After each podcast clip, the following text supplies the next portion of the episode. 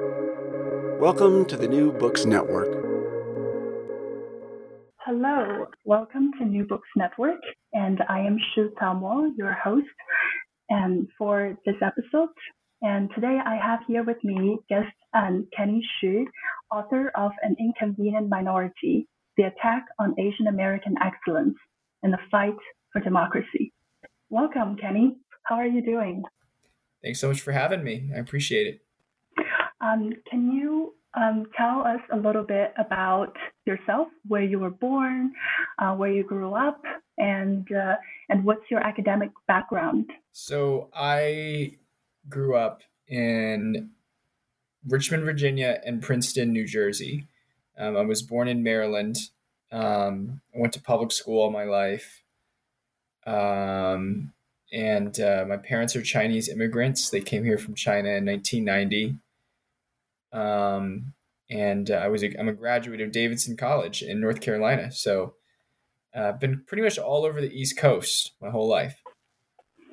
Cool. And uh, maybe we will put a little bit of the, the background that you had put uh, at the end of the book a little bit forward. Um, so in the very end of your book, before your acknowledgments, you talked about in your high school, you met um, I think he was a childhood buddy of yours, um, and also an Asian American boy, and uh, you had this fierce sense of competition um, against him. Um, could you please go into it and describe that scenario um, for for listeners who who may may not may not have being you know grown up in an American context or know the know what the public system uh, school system in America is like? I will. I had a strong sense of uh, competition with my friend Ben, or no, sorry, Henry. Um, basically, we grew up together in the same neighborhood, and I talk about this in my book. Um, and you know, my parents often compared me to him. Um, and I'm sure in many ways we were, we were very different people. You know, this, this boy, also an Asian boy like me, Chinese boy, Chinese American, he was a perfectionist. He was perfect at everything. He was cute. He was the star student. Um, you know, and I was brooding and rebellious. Um, and so we were just different people. But I felt competition anxiety with him because he was always the guy who could outcompete me. And I, I was a pretty smart kid, you know. Um, but there was only one thing that I was ever better at him at, and that was writing. I was a better writer than him, um, and was more talented, and I was a harder working writer than him. Um, so that was a core experience of mine. Um, I know that that and and what that shows me, you know, looking back on it in my life, is that you cannot avoid comparisons in this country and or in this world at all. You know, you're always going to be compared to other people. You know, but do you have the fortitude to be able to stand up on your own two feet and to say, hey, I am my own person. You know, I reject common comparisons, I reject common stereotypes about myself. And I am going to go and pursue my own dream. And I did. I pursued my dream as an author. And my first book, An Inconvenient Minority, was a smashing success. So I never apologize for my success because I know what it takes. You know, every personality is different. Everybody but everybody deserves the right to experience the fruit of his achievement. And whether it's Henry or me, you know, he's a doctor now. Great, good for him. I really am. But uh, we all have different talents to contribute to this world, and we should be proud of that. Mm. Um, it's interesting that you mentioned about excellence and uh, about success. Um, I know that you have studied mathematics and uh, um, and also English as a major and uh, um, double majors. Um, and uh, did you did you know right away that you were going to start um, your embark your career as an author? How did you how do you come to to writing this book? No, well, look, I always wanted to be an author, but I also knew authors didn't make any money, so uh, except very few of them. Um, so I, I did not hedge all of my bets on becoming an author. I was a math major in college, did a lot of math related stuff in high school. It wasn't my passion, but I was pretty good at that too. Um, I think in another life, if I didn't publish this book, I could have been, you know, a decent consultant or a financial analyst. But uh, but I knew what I always was exceptional at was writing. Um, and furthermore, when this issue came became hot, this Harvard discrimination against Asians issue, um, became hot, I asked around. I asked if anybody was writing on this, and nobody was. And I realized I'm the only person. I'm a person with an experience, with the data credibility.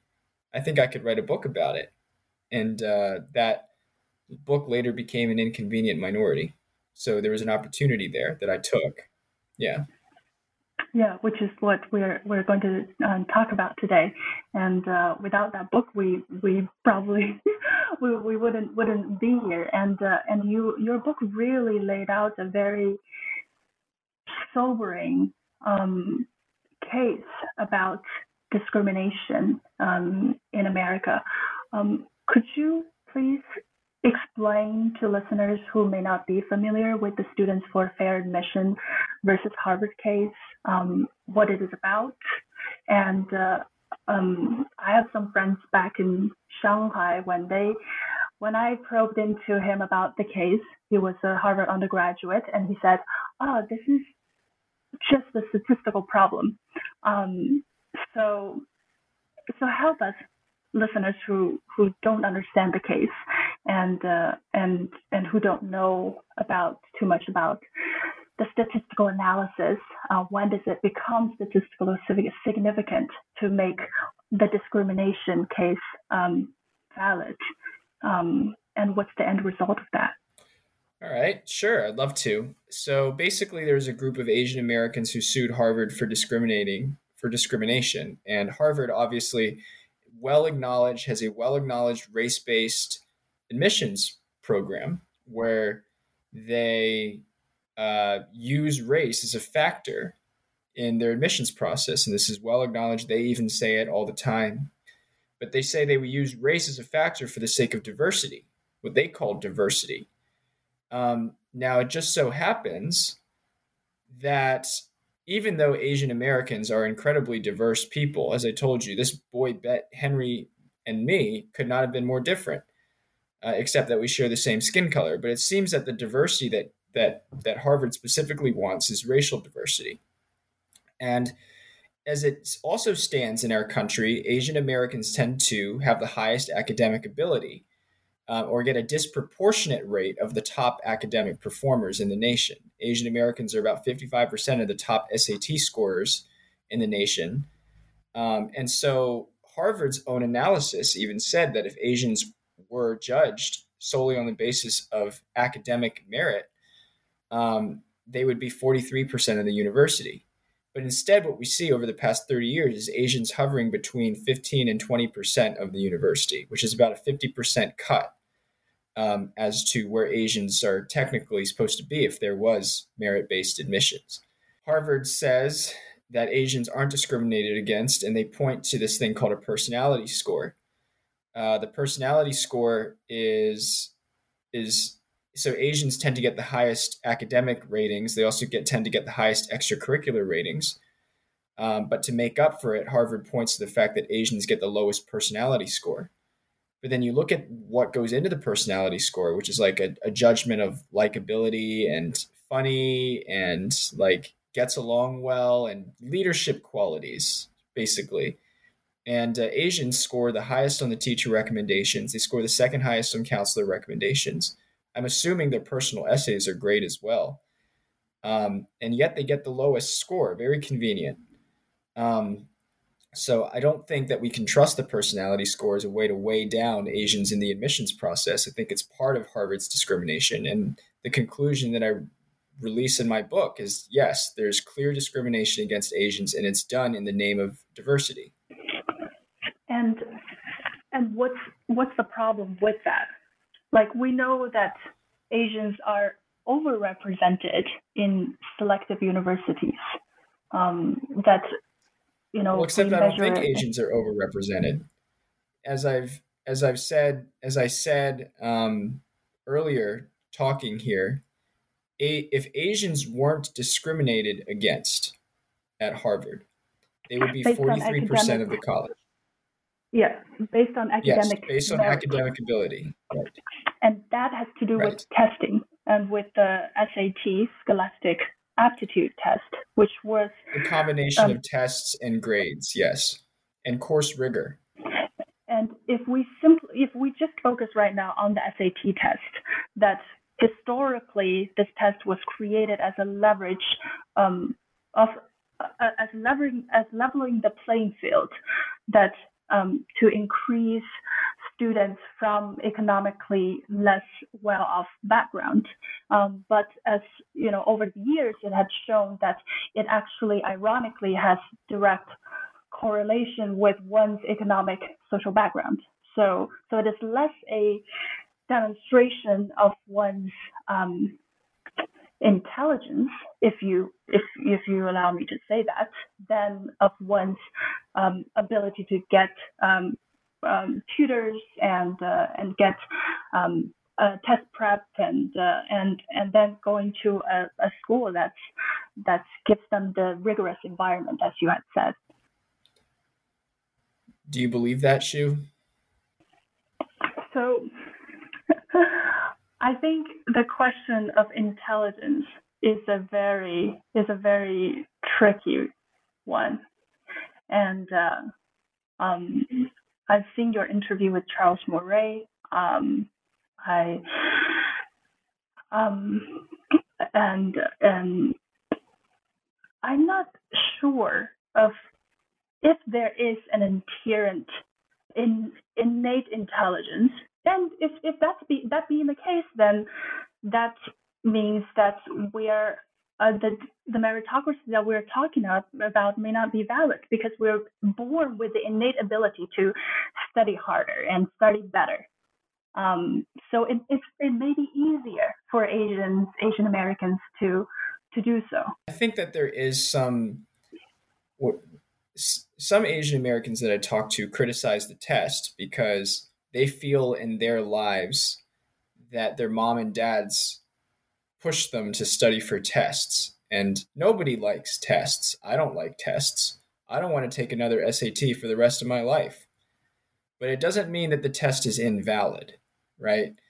Um, the SAT, and by the way, as you know, as as I as I've told or said already, academic the academic rating is not just the SAT; it's also your grades and it's also the course rigor that you take. So but let's just talk about tests because I think that's a controversial issue. Um, the SAT measures two things. Okay. It measures one, your innate intelligence, and two, your hard work, right? Because you do have to study for the test to get the best score, right? But what is studying? Studying is hard work. To study for something, you have to have the discipline to do it, right? You want to study for if you want to get the best grade guess what? You have to prepare. And i think that is a that is a reflection of the reality of everything in this country. If you want to get the best job you have to prepare. If you want to pass your accounting exam you have to prepare. I think that's it's an important thing and hard work and preparation should be re- rewarded. Uh, by the same token i think innate intelligence should be should be factored into the college admissions process, wouldn't you think?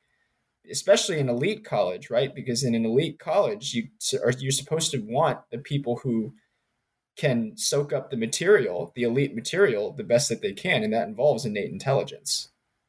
So, I think the SAT measures those two things, and insofar as they measure those two things, I think it does well uh, in terms of a test of meritocracy. a truly meritocratic exam. Um, the other point that you said was that the SAT um, privileges rich people. Um, and one, the privilege is not as high as you'd expect. Uh, in fact, one out of four poor people, um, that is, fam- people and families with lower than $40,000 in household income, do better on the SAT than um, fam- than people and families of incomes of 150,000 or higher. So that's still pretty good.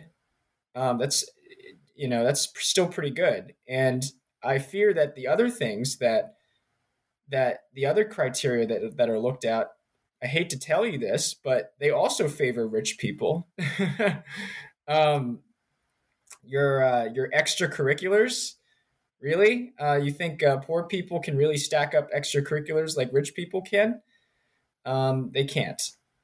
Um, and lastly, the fact that rich people tend to score a little higher, I would be concerned if I would I would I would be con- severely concerned about the state of our society if it turns out that the people who score highest on the SAT and get rewarded are actually um, the poorest people. Because if the poorest people are the ones who are the most intelligent, what that would imply is a society of discrimination. That people that there is some factor that is that that that actually suppresses the the more intelligent people of our country. So, um, those are some of the things I'd say about the test. Um, let's go into the topic of meritocracy. Um, in your book, you talk about the fight for meritocracy. Um, I recently read um, a book by Michael Sandel who talk about the tyranny of meritocracy. That those who who are at the top of, of the pyramid, let's say people who are at the um, the successful people at the banking um, at, at banking at um, uh, in politics that they tend to um, they they tend to develop a sense of hubris, and uh, and that is a toxic um, environment. That the people at the bottom they actually feel that they don't deserve um, um more, and that creates also an environment that is just that is that is not good ground for democracy. So I've read Michael Sandel's The Tyranny of Meritocracy as well. Um, my issue with his book is that I think the, the trends that he is, I think he creates a very easy narrative. For example, he says that uh, wealth or people who are concentrated in those high um, status environments like finance and, and things tend to get more hubris well, yeah, of course. Um, they could tend to get more hubris, but I wouldn't necessarily say that's just unique to people in privileged positions. I think poor people can get a lot of hubris too. I'll give you an example. Um, you know, there's uh, you go to in the in the book Coming Apart by Charles Murray, also a book, the book Hill, Hillbilly Elegy by J.D. Vance, who talk about the source in in poor white communities in America, um, people tend there's there are people who resent education because they think they're too good for it, or they they don't want to take the test because they think they're too good for it. So I think hubris is not just a problem of the rich. I think hubris is a problem of the poor and the rich. And in your book, when you're talking about the fight for for meritocracy, are you um, what what is the, the frame that you are looking at? Um, are you looking at within the American context or within the global context? And we'll circle back that in you know into the Harvard case again on why it is um, why it has created the the uh, why it, it it had it had really it had in the end won the case and uh, and in the name of diversity.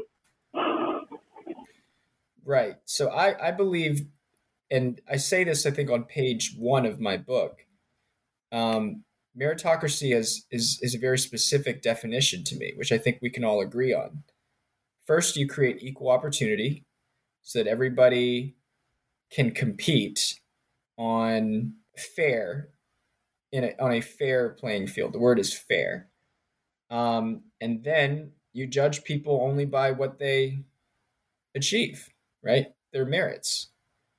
Um, I think that's what a meritocracy is. Um, that means you leave no room to judge people on the basis of race, sex, sexual orientation, um, in, inherent characteristics, legacy status, wealth, or anything like that. You judge people based on solely based on um, their merits and their skills that are particularly suited to whatever you're trying to recruit them to. Think that that is what meritocracy is to me. I think that's a, a very fair and just system. I don't believe in equality of outcome. I think equality of outcome has a terrible historical record most particularly in China and the Soviet Union and South Africa and Cuba, and the list goes on. Um, I believe that some people will, when you enforce equality of outcome, you disincentivize the people who are more skilled producers from continuing to produce, because then those people will not get rewarded for their production. You know, and when they don't rewarded for their production, they tend not to want to produce. Um, furthermore, I think you need an ideal that allows people from all backgrounds to want to achieve, um, to desire achievement. So you have to reward people for the fruits of their efforts. I strongly believe in that. Um, so that's my definition of meritocracy. Now, as far as how far America is towards meritocracy, or whether you know how far it is, how far it needs to go. Um, look, there's a there's a study in AEI um, 98% of people who do three things in this order will not be in poverty, and that is um, graduate from high school, uh, have a full time job, and get married before having children. 98% of people who do those three things are not in poverty in this country. I think that's pretty good. And I think those things need to be taught to everybody. I think that statistics need to be taught to everybody because it shows, and by the way, that's 95% of black people, 97% of Hispanic people. I think that's something that all races, all cultures can achieve. Um, and I think that that's that's a pretty good way of, of a pretty good starting point in terms of society and societal fitness. What about the the topic of one of your chapters on diversity and inclusion. Um, do you consider diversity as a um, as as a goal that is worth achieving uh, for a society that we historically um, that historical injustices um, need need to be in some way um, um, looked at, looking at the legacy of slavery. Yeah. Okay. So two things. Um, one is an address to your first question, which I think is different from the second. The first question is diversity. Is diversity a goal in society? Um, I think diversity under certain conditions is good. I don't think diversity for the sake of diversity is always good. Look, in America, I think diversity has largely been a good thing, um, but it is not the end to which we should aspire to. The reason why we have incredible diversity is because we have so many people who want to come into this country, make this country, and uh, and it's because they see the freedom and they see the opportunity that they see in this country that they want to come, that they're attracted to it, and therefore they make our country more diverse. Um, I think that's a good thing. Um, but I don't think you should force it, and I don't think it's the only thing. Um, the second question that you asked is uh, about what we should do about our history. And I think that's a complex question. Um, what I've learned is that affirmative action tends not to work.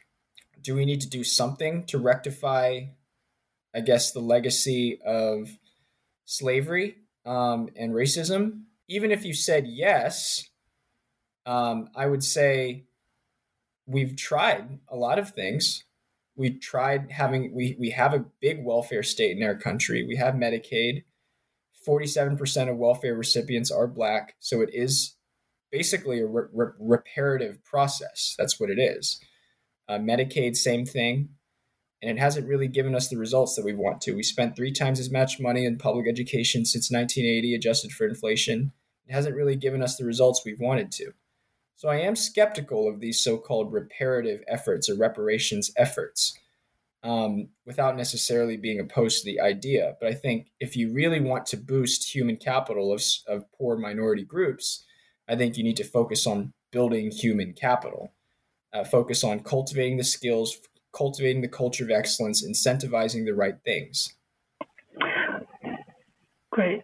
Um, let's now talk about Asian American. Um,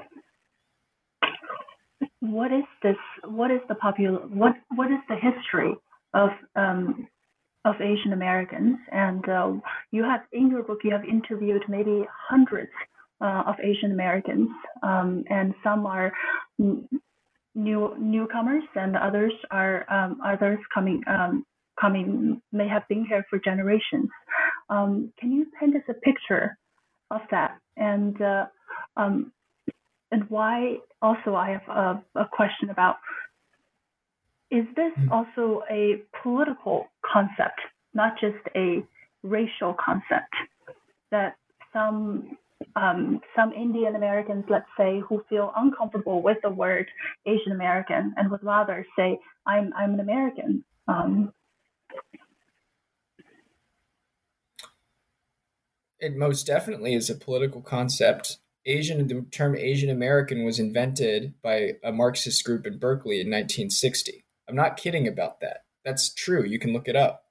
They coined the term Asian American because they felt like they needed some way to to uh, have people who looked like them have political power in this country, and they knew the power of the identity politics in America. So they coined the term Asian American, so they could burst their way into political power.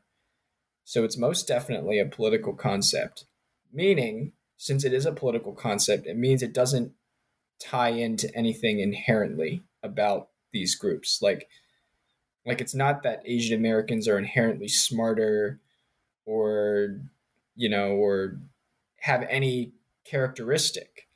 So when I use the term Asian American, I am well aware that I'm generalizing to some extent.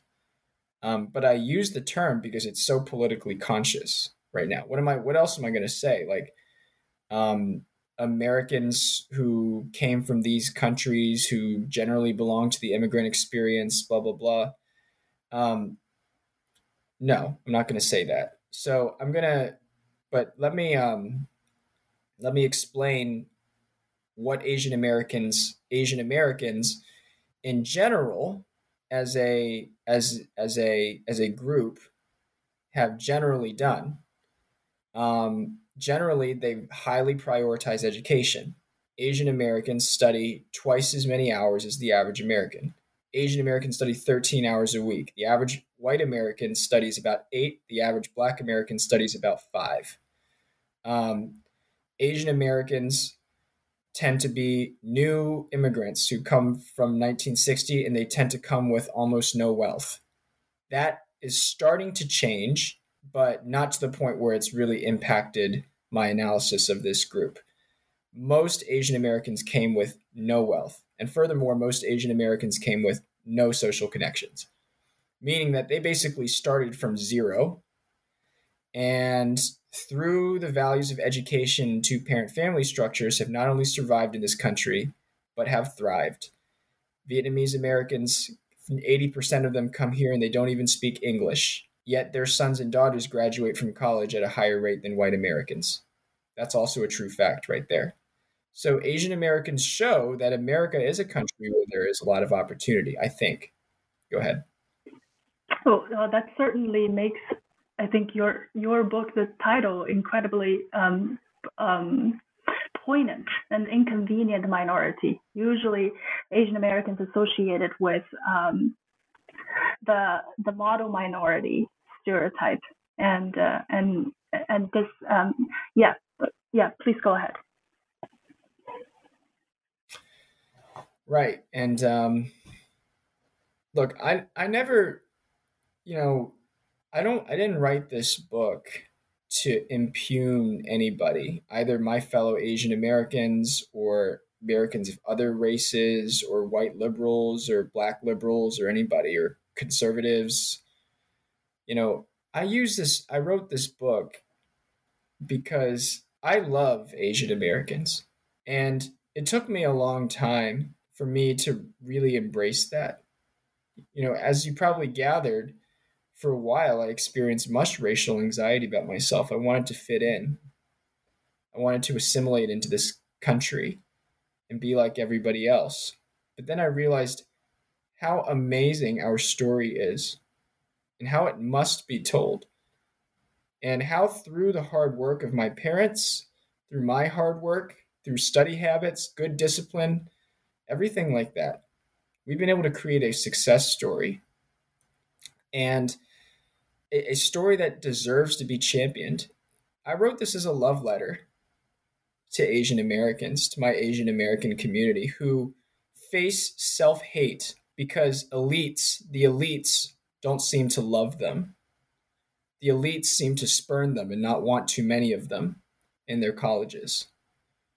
The elites don't like the fact that because of their cultural habits, they are able to succeed in this country because it puts the elite narratives in very inconvenient positions. So they suppress it. They don't want us to tell our stories. And I refuse to bow down to that narrative. I think that we should tell our stories. And I don't think that we should hate ourselves. I don't think that we should hate the structures of society that made us who we are. I think we are great and we have a lot to contribute. I totally second that. Um, going back into the history, that Chinese Exclusion Act is the first act that targets a racial minority group.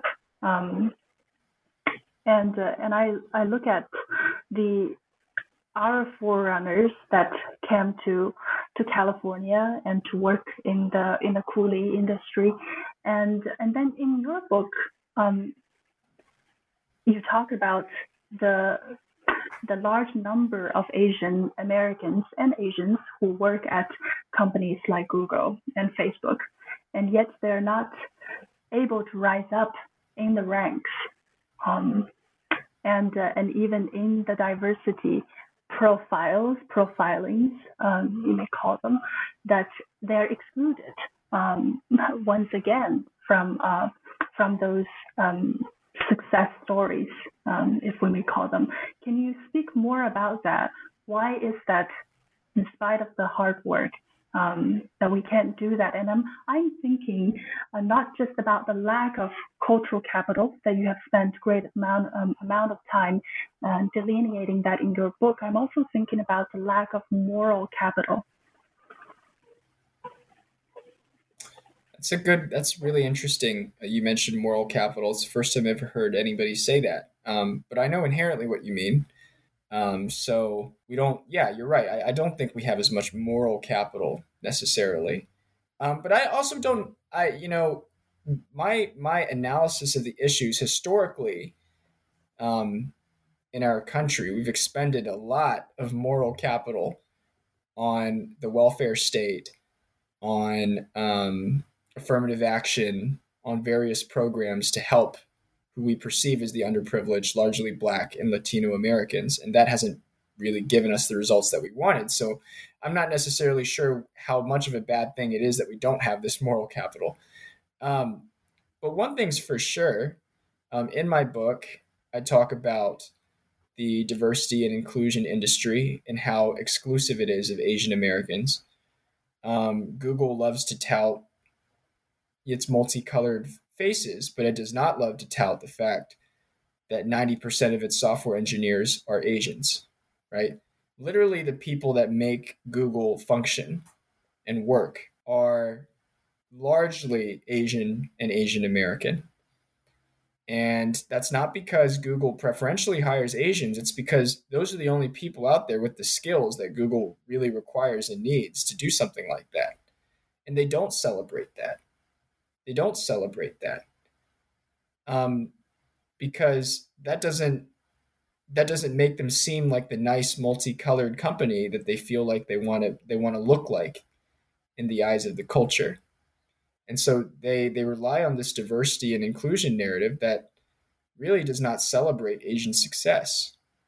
And you know i this this graph that i put in my book that shows how asians are 50% of the engineers, tech people in Silicon Valley, but only 20% of the managers and 15% of the executives. Um, you know, that I think that that shows that that is not a graph that's often highlighted when we're talking about Silicon Valley, um, because Asians are just not the minority that is currently being focused on by today's um, DEI efforts what is there something that you propose to change this um, this corporate structure in such a way that meritocracy does get celebrated? Um, yes and no. Um, I think DEI is a severe threat to meritocracy right now. The, re- the reason why is because DEI, diversity, equity, and inclusion, explicitly uses race in promotion and hiring and not Asians. They don't want Asians. No, they, they want more Black Americans, more Hispanic Americans, um, more women. So I think that's anti meritocratic.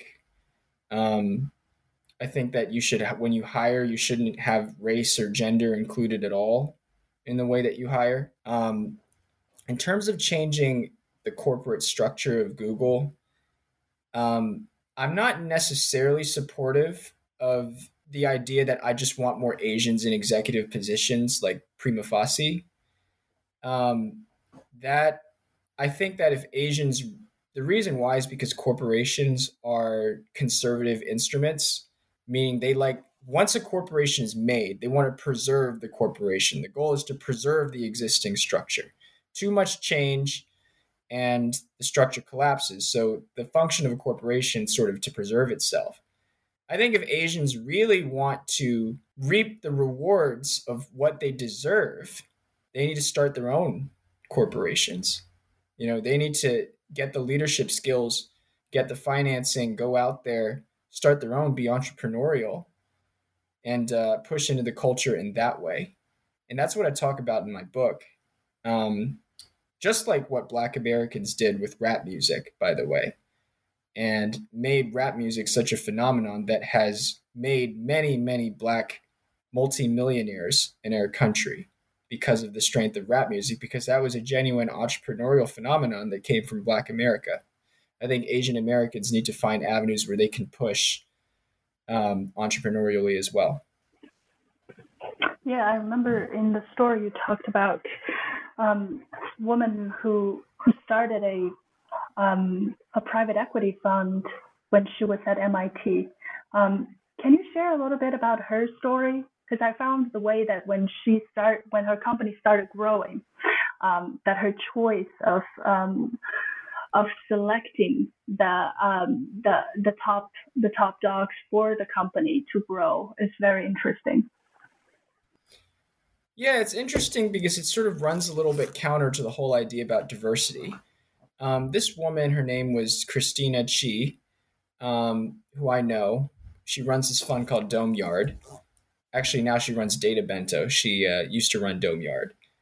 Um, basically, in the early stages of capital raising, she thought that the best strategy was to hire an old white guy to be the um, leading strategist um, for the sake of what she thought is diversity, right? Because she's a young Asian female and her two engineers were young Asian males. So she said, maybe I want diversity of age. So I'm going to hire an old white guy and, you know, he has experience and blah, blah, blah. But that guy eventually started giving advice that did not comport with the culture of the company. So she had to let him go. And that turned out to be a failure as a hire.